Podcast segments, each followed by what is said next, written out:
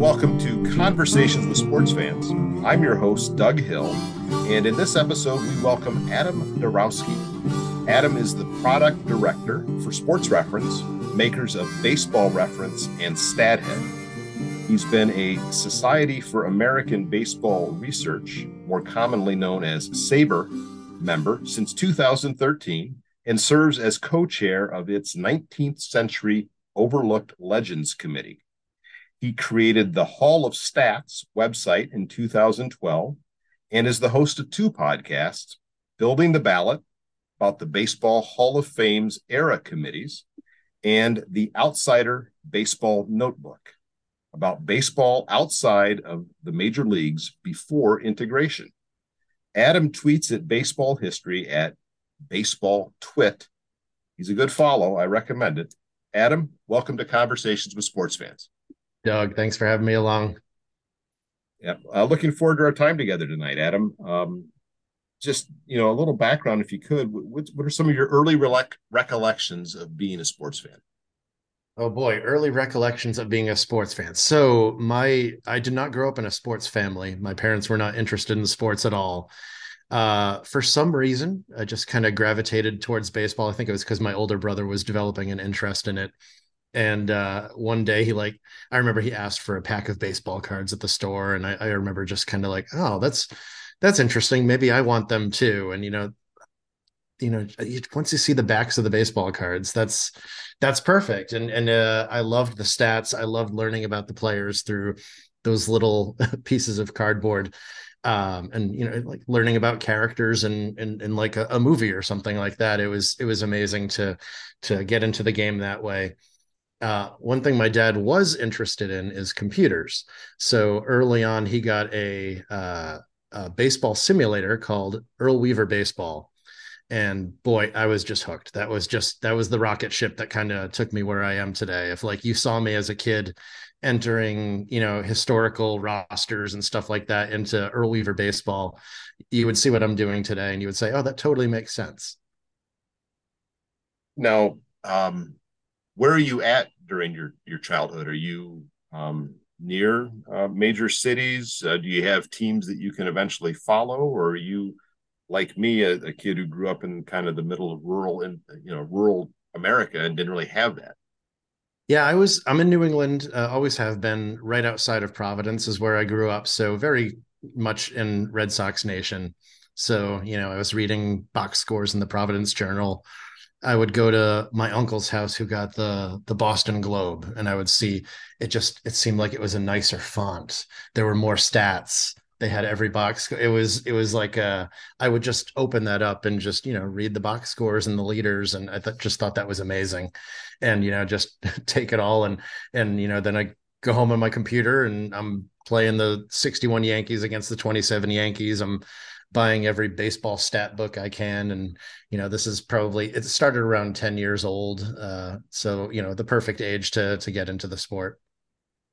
And what era is this that this is all taking place? You referenced the, the baseball cards and, and everything else. Are we talking eight, 70s, 80s, 90s? When, when does this happen? 10 years old in 1988 kind of the the perfect time right in the junk wax era uh you know score was the the new thing. Upper deck was about to be the new thing. It was uh, a perfect age for for learning about the game through baseball cards. And then do you have any you know remembrances of when you actually went and saw uh, one of your you know cardboard heroes in person?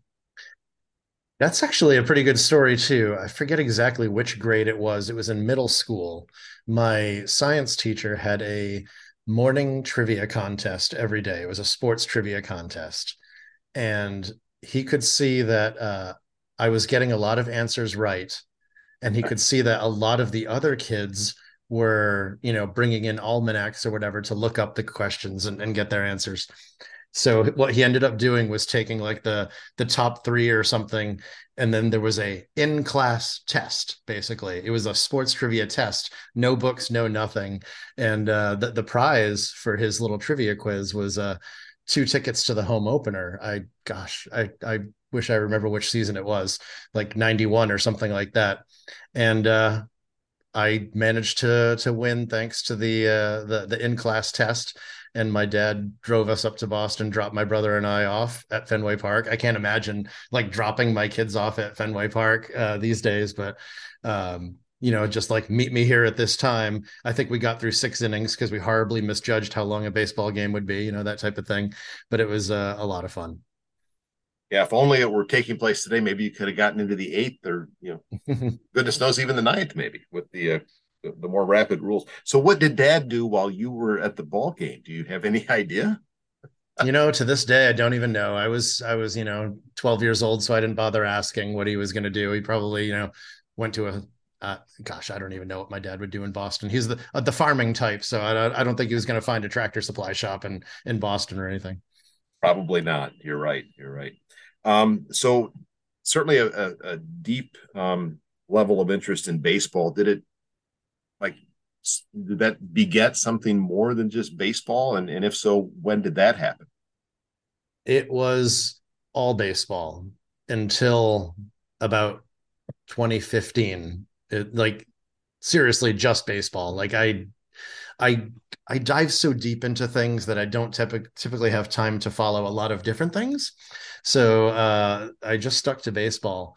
But uh, you know, fast forward uh, many years, and I have three kids, and uh, my son decides in 2015 that you know he wants to switch from playing baseball to playing soccer and he decides that he's uh, he wants a soccer video game. He gets the FIFA 15 game, and he starts learning about the teams. And he next thing I know, he asks about uh, getting a Borussia Dortmund jersey when he's on vacation with uh, uh, his uncle, and his uncle actually gets it for him. So I was like, wait a second, if he's getting a, a jersey of this team, I should probably learn uh, what this this team is. And boy, I started learning about uh, German soccer and Borussia Dortmund in general, and the the fan culture there, and the fan culture in Germany as a whole and I fell in love with that all over again. I, I was kind of at a spot in my uh, baseball fandom where there hadn't been anything new for a while. This was a few years after the the Hall of Stats was out. That was that was kind of neat. I, I hadn't really come up with anything new lately, and uh, I was like, oh, this is cool. And that was right about the time that I started contracting for Sports Reference, and they were talking about launching uh, FBref, their their soccer site, and it was going to have a whole lot of more, lot more uh, soccer stats than I had ever seen before. So through that process, I learned about the game as well through like helping them build FBref and uh, seeing the stats for uh, you know this this sport that was traditionally not very stat focused. Like we we had the opportunity to be on the cutting edge of that, and you know I that is like the team that I follow across sports now. Like in terms of baseball, I I'm a fan of the sport. I, I, I don't watch any team religiously. Uh, I watch very few games to be completely honest. But Borussia Dortmund, like I have to watch every minute, every second. Like I'm on the edge of my seat, and that's that's the big one for me. I, I guess the natural question here is why? Um, what what bit you so hard by that soccer bug with that squad in particular? We understand your your son was kind of your I guess gateway in, but but how did you and, and why did you fall so hard for it? Right. Yeah. He he liked playing with the team because they had cool yellow uniforms and the striker did a a, a backflip when when he scored goals and stuff like that. Um, but you know, I'd learned about how uh, the club is in, in Germany, the vast majority of the clubs are owned mostly by the fans and it, they're not like owned, owned by corporations or billionaires or anything like that. Very different from the english premier league. That was something that was very attractive to me as kind of a an anti american sports thing as well. Is just totally different. And then the culture of the fans like they have 80 like 84,000 people in this stadium. The thing just shakes when they're playing. It's always sold out uh, the fans are so into it. There's these, you know, displays that they call them tifos, where they've got these uh, huge like multi-story banners of, of, you know it can be anything from celebrating the team to protesting something that the team is doing. The fans care so much about the team that they like will protest things that they're doing and then the team will listen and, and take action on that. And it's just a very different community feel than what i was used to in american sports as well. So that really you feel like you're part of something even though i've never been to germany that was my next question. Have you seen them in person yet? I have, but in Chicago. of course. they, they came over to Chicago. They're actually coming this summer as well.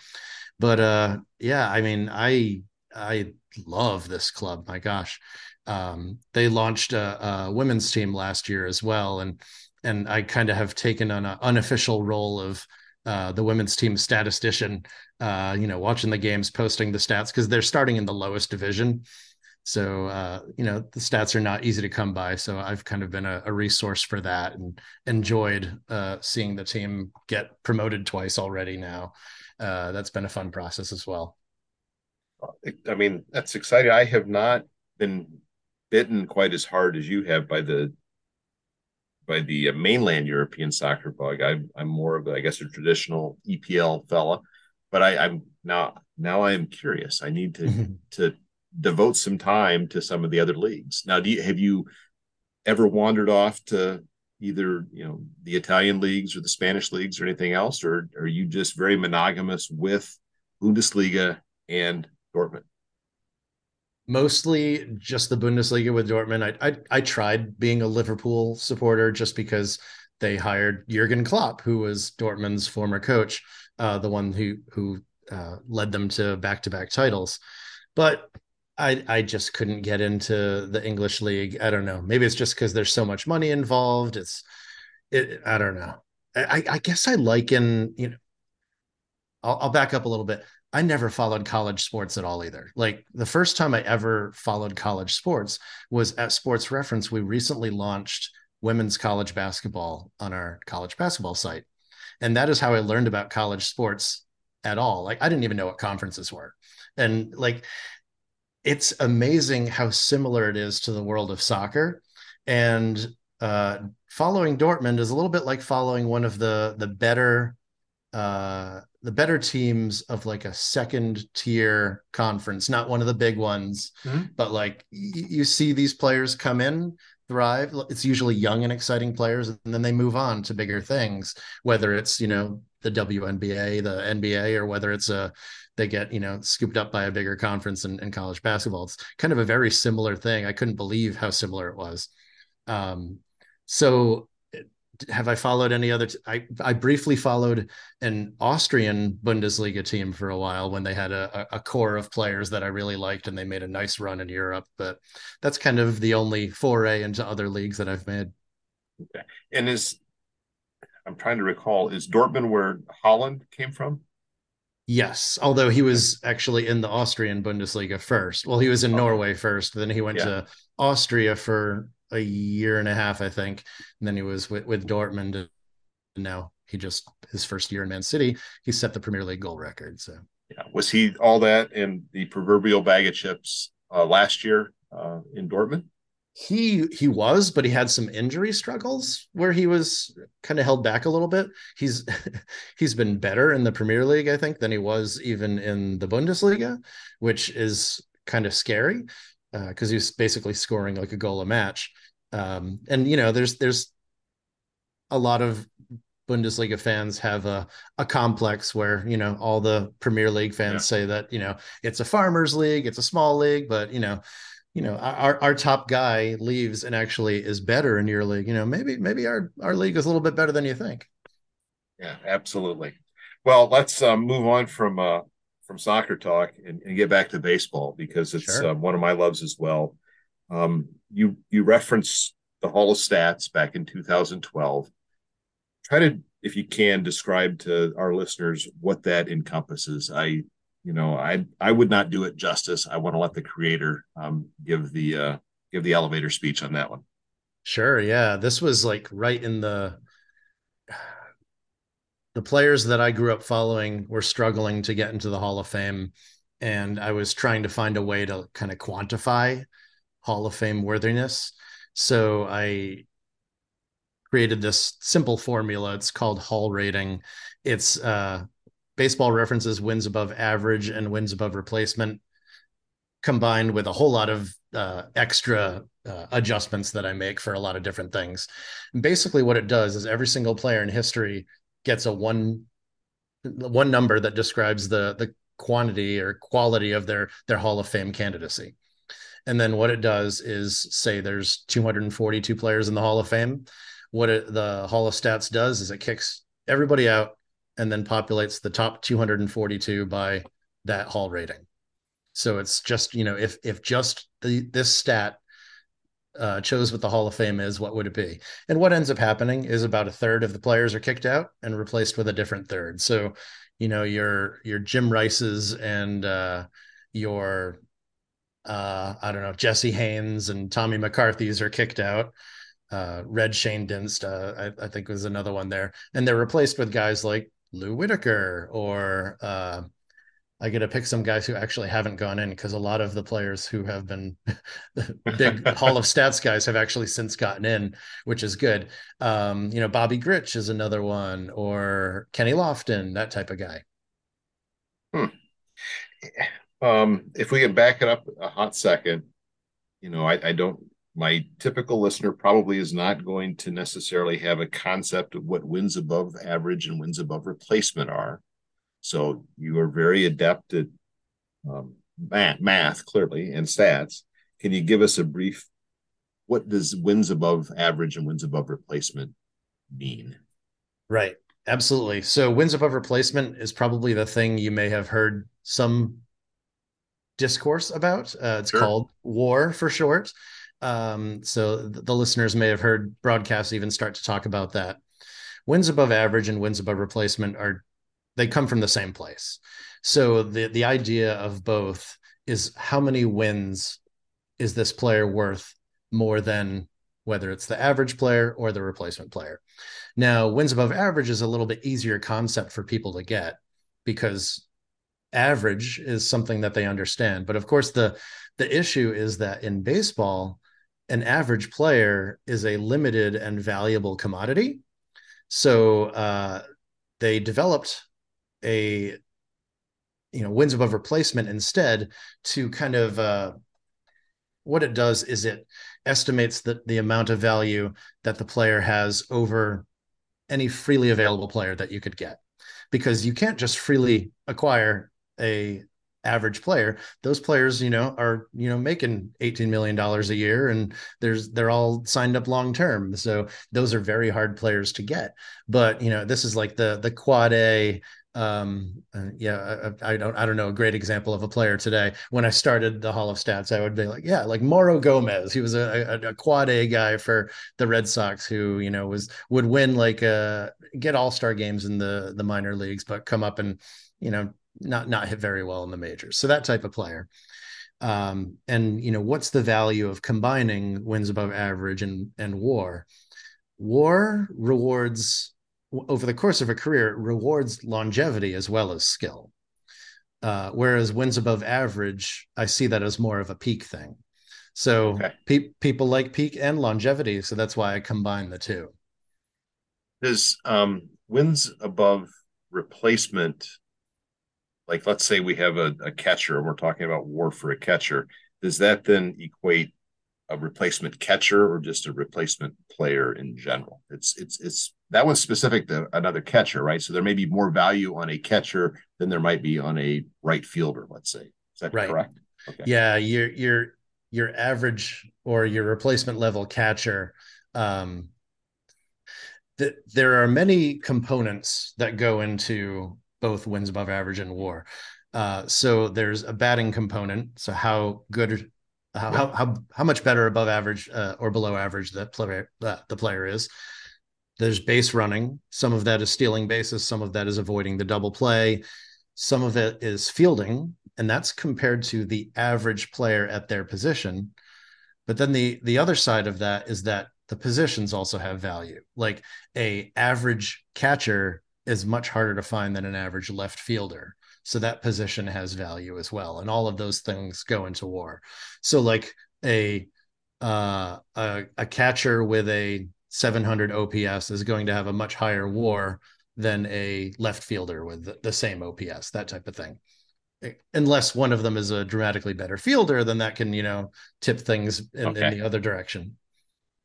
Um, fascinating. So you start this in 2012, and you clearly are kind of keeping it up. And we've had more Hall of Famers that have gone in now, so the number has increased to you said 242. Um, you referenced a couple of second basemen that were in my era as well, Lou Whitaker and Bobby Grich. Um, what's the case for the two of them being in? I'll start with Whitaker because I have found an interesting stat for for Whitaker that I think helps explain how he's been overlooked. Because you look at his career totals and they they those look like Hall of Famers, uh, like a Hall of Famer you look at his individual seasons and you're like, well, where's where's the big season? Like where's the the Alan Trammell 84, the Alan Trammell 87, that type of thing. Whitaker didn't have those. So I was trying to figure out like what is it about Lou Whitaker that he he's providing the same value, but it's like a different shape. And a, a way to look at war is zero is completely replacement level. Two is like an average player playing for a full season is going to get about two, two and a half war. And then, you know, three is a little bit, you know, a little bit above average. Four, you're looking at probably an all star. Uh, four to six is all star level. Six to eight, you're looking at MVP. So if you look at the players with the most seasons between three and seven war, so this isn't anything above seven, this isn't anything below three. He's the all time leader in seasons between three and seven. So the issue with Lou Whitaker is that he didn't have the peaks and valleys. He was just steady his whole career. He was like well above average his whole career, but not that like 353, you know, 29 home run season or whatever uh, that you might see from uh, another player every once in a while. Now, Grich was a little bit different. He did have some high peak seasons, but he excelled at things that were overlooked at the time, like drawing the walk. Um, I mean, I say defense, but you know, certain players they they ride their defensive reputation a long way. Some of them ride it right into Cooperstown. For mm-hmm. whatever mm-hmm. reason, he didn't. Uh, he he won several Gold Gloves though. He was a magnificent fielder. He had incredible power for a middle infielder, but incredible power for a middle infielder in the 70s and 80s doesn't translate to like super high home run totals. So nobody's looking at him and saying, "Oh, he hit, you know, 40 home runs." He didn't do that. But compared to his his peers, he was fantastic. And uh yeah, so he has a little bit different shape because of that. Hmm. And then the other one I think you referenced was Kenny Lofton. Aside from the fact that he could probably step back and hit a three on occasion, um, what, what else do you like about him? you know, a lot of these guys have something in common, and that's that they were good at everything. And you know, similar to Whitaker, he didn't have the peaks and valleys on a season by season basis. You know, these guys don't have the one skill that like transcends everything else. And um, Lofton, if you combine like both of the base running components of war, uh, the avoiding double plays and stealing bases. I believe this is still true that he's the only player in history uh, worth 100 runs above average in hitting, base running, and fielding. Like the oh. only one. So that's incredibly well rounded. It's really hard to get to 100 in, in base running. It's like maybe five players or something total have done it. Okay. So without going too deep into whatever rabbit hole we may venture into at this point, is there is there hope for any of those three that we just you just referenced to find their way into Cooperstown someday? it's really, really hard to make a case against Lou Whitaker at this point. I don't know what the case is against him. Uh, Bobby Grich, he has a relatively low hit total, relatively low batting average compared to some of the other candidates. I can see why some more traditional voters might be against his candidacy. I'm not against his candidacy. I think he was fantastic. But Lou Whitaker, I think, has to be soon. Like I'm shocked that he wasn't on the most recent ballot. Now that McGriff is in, I think that that clears the way for you know looking at like a, a Lou Whitaker Dwight Evans, a couple guys from that era who I think it, it's really hard to make a case against them. Um, and Kenny Lofton, actually, all three of them were on one BBWA ballot and then dropped off. And it's it, it's hard to climb back from that. Ted Simmons recently did it, so that that does pave the way for others to do it. Uh, but I think that Lofton, for some reason, center fielders seem to really struggle. I don't know if it's because they're, uh, you know, the players in the Hall of Fame that they're being compared to. So many center fielders are among the all-time greats ever. Like, you know, you've got your your Mantles and Mays and Griffeys and DiMaggios and Speakers and and uh, you know, very few center fielders have gotten in in the last you know few decades. Like Kirby Puckett was like among the last one. I guess uh, Andre Dawson, you could say they spent a lot of time there, but not too many center fielders are, are getting in. Um, you know, and we're seeing Beltran and Andruw Jones struggle. Um, uh, oh my gosh, name escapes. Oh, Jim Edmonds, he dropped off after one ballot as well. Uh, in, interestingly enough, though, he he was on the ballot with uh, I was listening to a podcast about him the other day, so that's why I happen to know this. on the on the same ballot with Jim Edmonds, eleven players who are on that ballot have already made the Hall of Fame since then, and that doesn't even include all the steroid guys and Schilling. Like all those guys were on that ballot. So, you know, you look at that, and of course he didn't get enough to stay on the ballot. That's it's uh, it's wild, but that's why I made the Hall of Stats to say, well, Jim Edmonds deserves to be in the Hall of Fame according to his stats. Um, and how has that been? I mean, we're we're celebrating what 11th birthday this year. How has that been received in the in the no community? Has it been uh, pretty well received? Yeah, it's it's led to you know me being able to do like a, a poster presentation at SABR I've done a couple other SABR talks on it.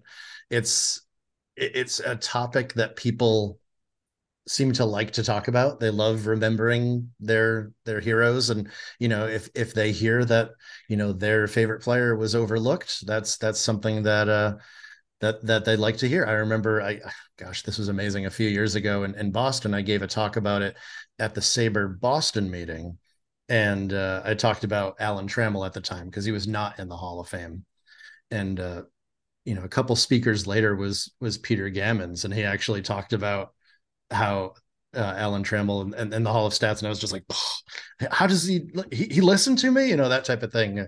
And it was it was cool to to have like the Alan Trammell resonate with him, and you know, you, you see people gravitate towards, you know, I see the the Hall rating come up in in Twitter arguments and stuff all the time, and it's it's always fun to see that. I don't think the number is a be all end all by by any stretch of the imagination, but it's fun to see it uh, injected into the the conversation. Sure, it's a different perspective, and it provides some fun things to talk about because Lord knows baseball fans, especially ardent baseball fans, love to talk about those things. Certainly. Speaking of talking about baseball, the two podcasts that you have, um, building the ballot um, I've listened to a few of those, have really enjoyed it. It takes deep dives. It's not necessarily for the casual fan. I would mm-hmm. say that. Um, but talk to us about what that is all about. Frame that for us if you could. Yeah, building the ballot. So I'll say this: I am a I'm a podcaster, but it's really just about finding people I want to have interesting conversations with and then I just record it with the hopes that maybe some other people would like to listen to it. I I'm not looking to to get anything uh, out of podcasting by any stretch. So so I'm totally have, stealing. I'm stealing your your game then because I just like to talk sports with people, and I, run, I love it. Happen happen to record. That's all that I'm doing. I love it. So you know I have a, a, a wildly inconsistent schedule, like building the ballot like all the episodes tend to come out like right around Hall of Fame season, but the rest of the year, you know, nothing really comes out. Um, it started uh, because a couple years ago there was the early baseball era committee ballot that was coming out, and that was going to be the first ballot in 15 years to consider Negro League players. It was going to cover uh, managers, exec- executives, and umpires. It was going to be players. It was going to be pioneers, and there were like over 100 candidates I could think of that could possibly be on that ballot. So I just started the podcast just to talk to people who were experts on each of those slices of the world and and see what they thought you know talk to negro league experts talk to jay jaffe about uh, you know the the players in in the al and nl talk to joe williams and SABR about like the pioneers of the game. And it just kind of I enjoyed it. I just it just built from there, and I've I've kept going with uh, the follow up uh, elections. It, it, covers topics like the changing rules of the era committees, who's actually eligible, um, who will be eligible in in the coming elections. So it's it's really really down in the weeds at times. But uh, if you're curious to hear like who's going to be up for consideration and and do they deserve it, you know, those are the types of things that we cover. Make make my case for me for uh, Dr. Jobe. I feel like he should be in. What, what do we have to do to get him in the Hall of Fame? The man invented a surgery or perfected a surgery and gave Tommy John what more time with a repaired elbow and more wins with a repaired elbow than he had before. Oh, f- funny story about Dr. Jobe in the Hall of Fame. Many many years ago, like our local sports talk radio station, it's one of the one of the bigger ones in the country, but they were looking for a new blogger, and they were like, submit something and and you know try to be the next blogger for our site and I submitted a Hall of Fame case for Frank Jobe, and I can just imagine that they looked at this and said, "Wow, this could not be further from what we wanted." uh, but uh, yeah, it was. I, am with you. I, I, think that he's, you know, a pioneer, and uh, you know, I don't want any of this put him in with Tommy John thing. No, Tommy John deserves to be in the Hall of Fame on his own and so does Frank Jobe. And we don't often consider like pioneers anymore. The the most recent pioneer to get in the Hall of Fame was, gosh, I don't even know. Like, uh, I, I I couldn't name it right now. Okay. well, it's I think it's it's long past time. I mean, yeah. it's it seems as though what it would just be a shot in the dark, but I bet you close to 50% of the pitchers in the big leagues at this point have probably had Tommy John surgery. Right. And at some point in, the, in their baseball lives, not maybe as big leaguers, mm-hmm. but at some point along the way, it just seems like it's a it's part of the job now. Yeah, totally agree. Yeah. Um, so the Outsider Baseball Notebook, I'm not as familiar with that one. What what's that one all about? That's kind of the. It's as if I um, was taking a class and was inviting my own guest lecturers. I'm I'm just using that one to learn. Uh, I am doing a lot of research lately on um, baseball in uh, you know black baseball, Latin American baseball before integration, and that's the podcast that I'm using to to talk to some some Negro Leagues researchers, Latin American baseball researchers, just to learn about what what the the baseball landscape even looked like outside of the major leagues. And the more the more I look into uh, these leagues and these players, the more I'm fascinated by how much talent there was outside of the major leagues at that time. And that has led to to me putting together a, a talk that I'm going to be doing for the Josh Gibson Foundation next month, where I'm going to be talking about an outsider baseball all star team, where I found like kind of like a player at each position that I'm going to talk about who I don't know if they were Hall of Fame level. Several of them were. I, I can say that with with uh, certainty. I don't know if all of them were, but very close. Like just unbelievable players that played a little bit in the Negro leagues, but like some would play like 20 years in Cuba or 15 years in in Mexico or play in Venezuela, Dominican Republic, and just this incredible uh, breadth and depth of talent that was all over uh, the Western Hemisphere, basically you you referenced how you know some remained here in the states to play, but many went you know off the the continental shelf to to play professional baseball. Um, how widespread was that, based upon what you've been able to research and and, and people you've talked to, and then what was that baseball like in the Cuban professional leagues or the Dominican leagues and these other spots where a lot of these these fellows ended up playing? Yeah, there were there were certain leagues where you know a few stars would go over and play with a lot of the natives, and those stars would dominate. But there were also some leagues that the concentration of talent, it was like each team in the league was an all-star team. so let's take like 1937 in the Dominican Republic. Uh, uh, the dictator, uh, Rafael Trujillo, he wants to win re-election. He starts using his team as a, you know, as a way to to generate votes. And there's only three teams in the league. He brings in Josh Gibson, Satchel Paige, Cool Papa Bell, Sam Bankhead at shortstop, a couple guys from this uh, this all-star team I'm talking about, Silvio Garcia, who ended up leading the league in hits and doubles, Lazaro Salazar, who we brought in as his player manager, uh, who you know hit like 300, and you know there's there's several other Negro League players on this team. The other teams had Martin Dihigo, they had Ramon Bragana, who is one of my favorite outsider baseball uh, pitchers. Uh, th- this guy might have won 400 games uh, if you count up everything. Uh, and just this these three teams just battled out like that team uh, with with Bell and Gibson and Paige. They they won first place, but they were 18 and 13. So they they still lost 13 games. There were a lot of good players in this league. And uh, you would get these these Cuban leagues where you look at the rosters and it's like one through seven in the lineup is like potential Hall of Famers, or some of them were Hall of Famers. Uh, just unbelievable rosters, and some of them, you know, I I looked at a couple. It's Cool Papa Bell's birthday today. I was looking at some of his Mexican League rosters. He was on with like one or two other prominent Negro League players, but his team just went, you know, 40 and 52 uh, or, or something like that, which it's rather amazing to think that like a, a team in Mexico with multiple uh, Negro League players could could do that. That makes you think that the uh, the level of play in these leagues, I think, is it, it's higher than I thought, and I don't think a lot of people realize that. So i am kind of on a quest to figure out, you know, what did it look like, and that's that's where these uh, th- this kind of team that I've, I've assembled, uh, I'm using them as like my my research compass, so to speak, to to learn yeah. the leagues that they were in and, and stuff like that.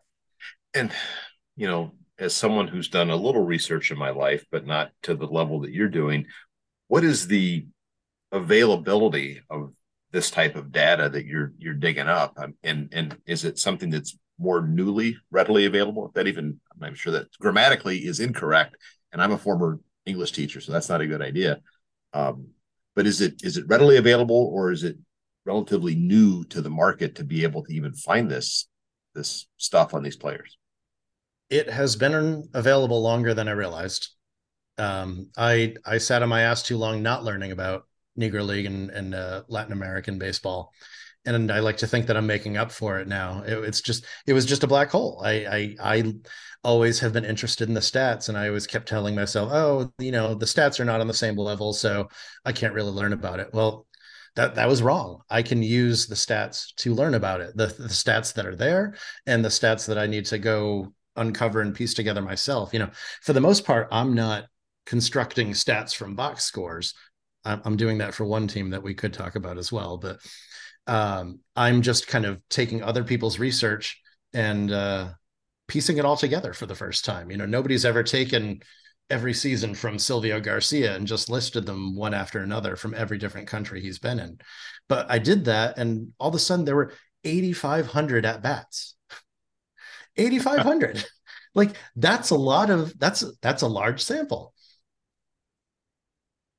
uh, just so you know, it's some of it's in in the Negro League, some of it's in Cuba, some of it's in in. Uh, I think he played in like seven countries, so I could just keep naming countries, but it's just unbelievable. And you know what's what's the significance of Silvio Garcia? Well, he was originally supposed to be the one that uh, integrated baseball. Uh, the Dodgers wanted him first, but they said uh, the Dodgers asked him. They said, you know, we want you if a white player is going to spit in your face, what are you going to do? And he said, I'll kill him. And they said, well, okay, we can't have that. So they they went for Jackie Robinson. It's it's uh, I don't know how true the story is, but it's been told by many folks in the Dodgers uh, system. So uh, I, I, tend to believe there's at least some truth to it. Wow. Um, so this is your your current passion project. Your day yes. job, though, has you working at Sports Reference where I believe you've been able to now perhaps take some of this passion project and incorporate it into what you're doing there as well. Because was it a little over a year ago? what Major League Baseball has now begun to recognize um, Negro League stats, and they're now, I think, on the site. When I go to see, um, you know, those players, I'm able to see what they did in the Negro leagues. I'm able to see the big leagues, and I'm able to see a cumulative total, and it's separated out without. Um, what was that like as a staff at um, Sports Reference to integrate all of that, and and and what was that lift like for all of you, and how rewarding was it for you personally to now see that mm-hmm. there? That was just about two years ago that we launched it. Okay. So shortly after I even started at uh, Sports Reference, we started working on it because that it took six months and it took work from everybody in the company. And it's the most rewarding project I've ever been a part of in my professional career. It was unbelievable. So we worked with the Seamheads Negro League database. Uh, they collected all these stats uh, over decades. They've been doing this and we struck an agreement with them to publish them on the site. And we wanted to make sure that we didn't just put the stats on the site and that was the end of it. Like the Negro Leagues were very different from the AL and NL. And we needed to make sure that our presentation was respectful of that and helped educate people on that. So when we launched it, we launched with a landing page that had a big description of, of what we did and, and what what the differences were. We had commissioned several essays from Negro Leagues researchers or even like family members of players uh, to describe what the Negro Leagues meant because it was it, it was very different. We also described the fact that we did not have everything. There were only seven um, Negro League uh, Negro Leagues that were classified as major.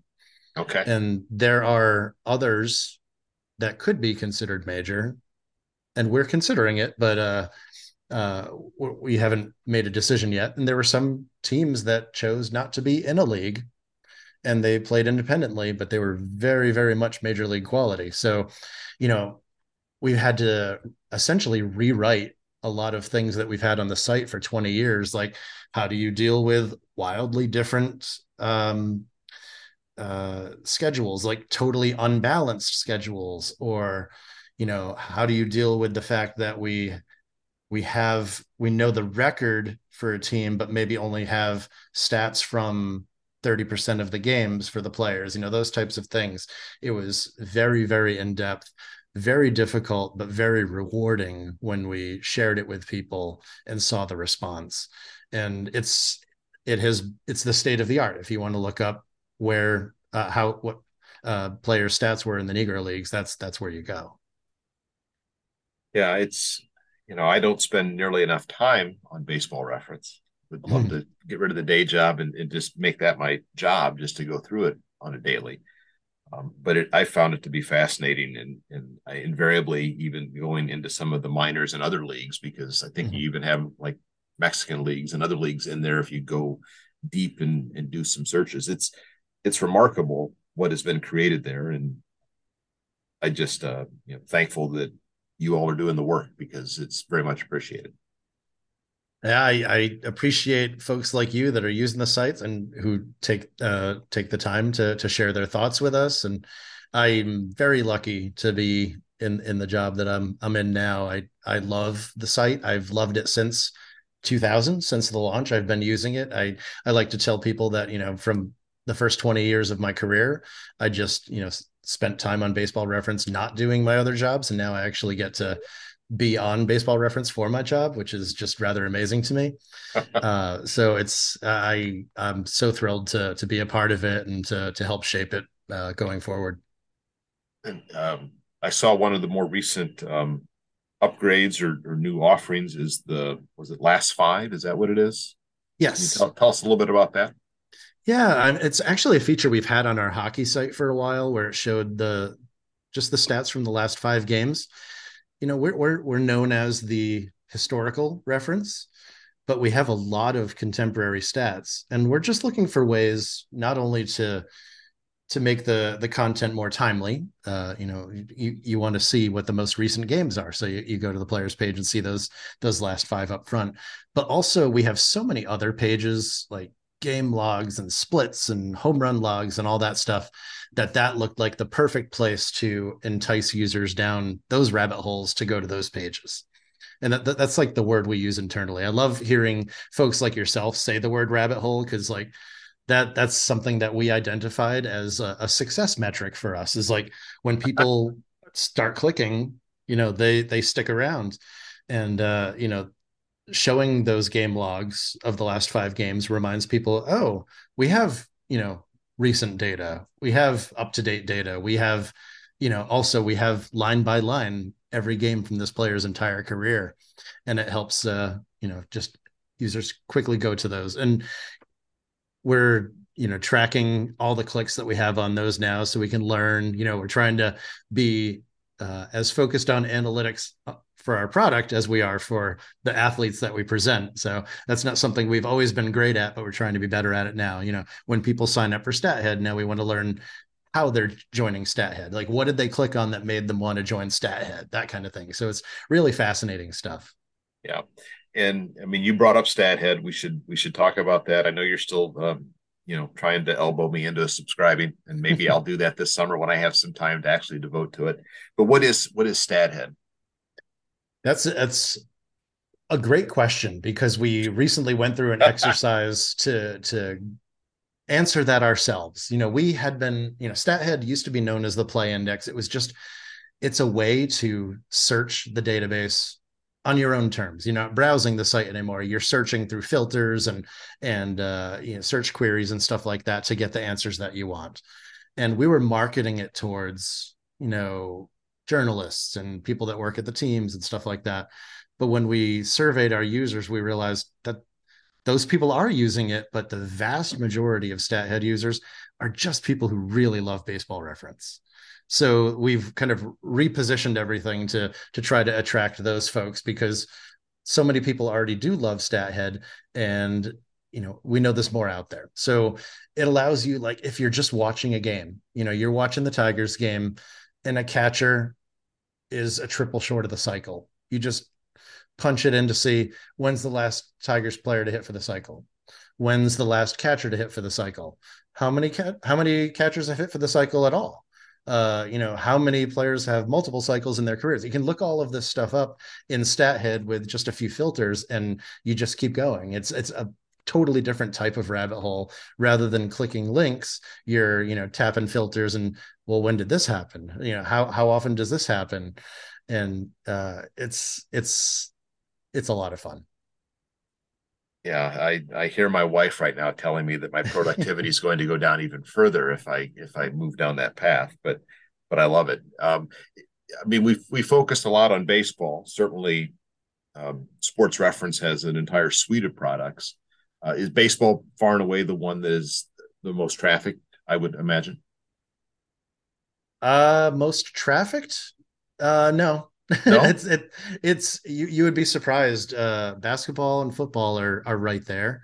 Um, in terms of StatHead, it has a lot more StatHead subscribers because okay. of the the statistical nature of the game and and quite frankly the the stats just go back so far and the product is older um, so for that reason but we have a ton of users on basketball a ton of users on on pro football uh, hockey and soccer are growing as well uh, yeah, so I, I, I always assumed that baseball was the biggest by far, but th- there's really a big three.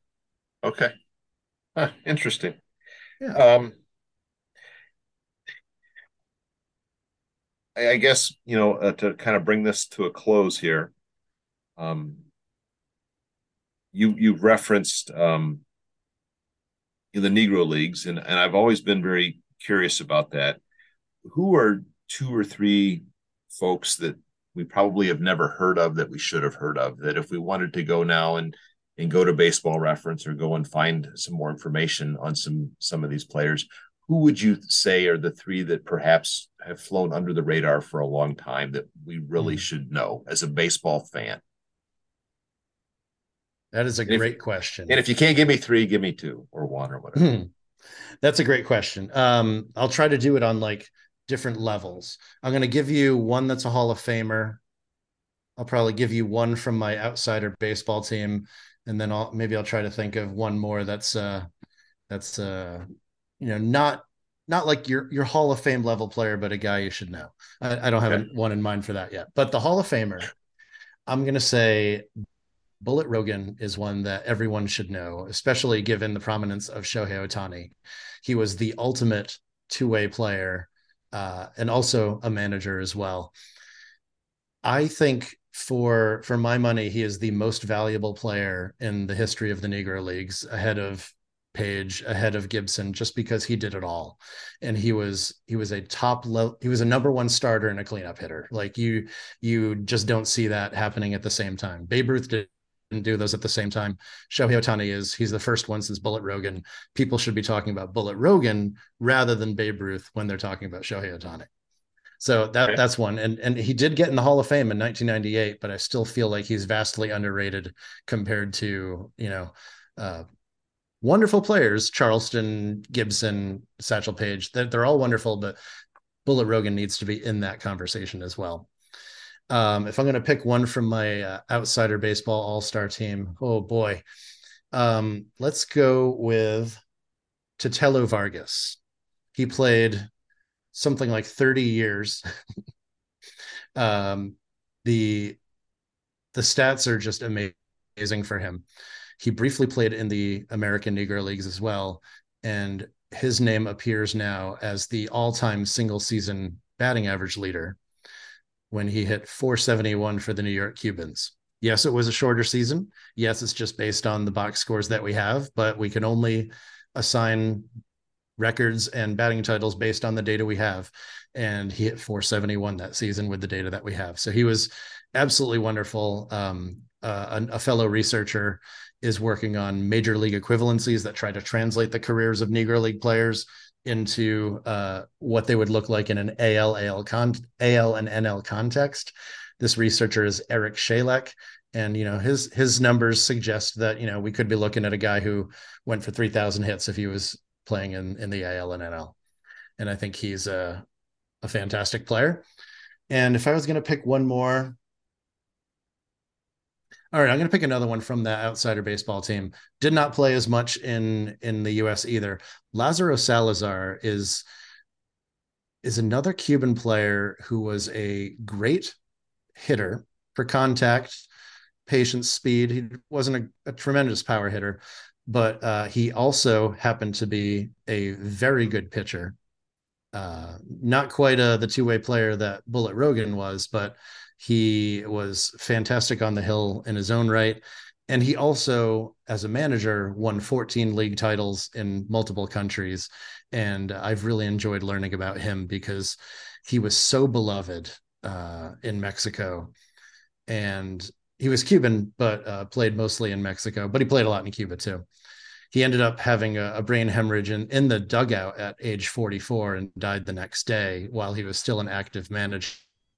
Just an unbelievable career that was cut too short. Um, I love Lazaro Salazar. I love every player on that outsider baseball team. So, wow. Well, thanks for those. Um, that's great. Do you, where, where do you think your uh, next passion is going to go? Is it going to, to, will you be able to exhaust and fully satiate what you have going on with, with the North American folks? Or are you, are you thinking, you know, Japan, Korea, moving you know off the continent or off the off the North American region at some point? Yeah, that, that's a, a great question because uh, I, I, alluded to a team that I've been building box scores for, and that team is actually a an army team based in Hawaii around World War One, and that was a an army team that featured Bullet Rogan. He was their their captain and ace, but they also had Dobie Moore, Heavy Johnson, uh, several other Negro League players playing in this Army team all at once. And I'm, I think the next place I'm going to look is the opponents that they played against. They played against this team that was based in Hawaii. That was a a team of players of Chinese descent. A few of them went over to the mainland and played in the organized minor leagues. They were the, the first players of, of Asian descent to do so seem to be a lot of great players on that team as well. So that that's where my my next research lies, I think. This has been um, really fascinating, very enjoyable. Adam, I, I, can't thank you enough. Anything else that you would uh, like us to know about any of your personal projects or your professional projects? Yeah, I I I think uh, if if people are not familiar with Baseball Reference and StatHead, I, I encourage them to to check them out. Uh, we it is made by people who, who absolutely love this stuff, so we, we hope that you enjoy it as well and see the passion that we've put into it. And yeah, uh, you you can just see on Twitter the the things that I'm working on in, in, in regards to my research. So yeah, I mean, baseball twit is uh, a it's you know daily, multiple times per day. If I'm being honest, where where we're getting something on some players that have really been below the radar, and I really appreciate you doing that. It's it's been very educational for me. So thank you. Well, I appreciate you giving me this chance to talk about it as well. Conversations with Sports Fans is a production of the Sports Fan Project. Our theme music is, fittingly, entitled Wooden Championships by Lobo Loco. Please visit our website at thesportsfanproject.com for more information and to contact us. And if you've enjoyed this podcast, please share it with other sports fans you know and invite them to give it a listen.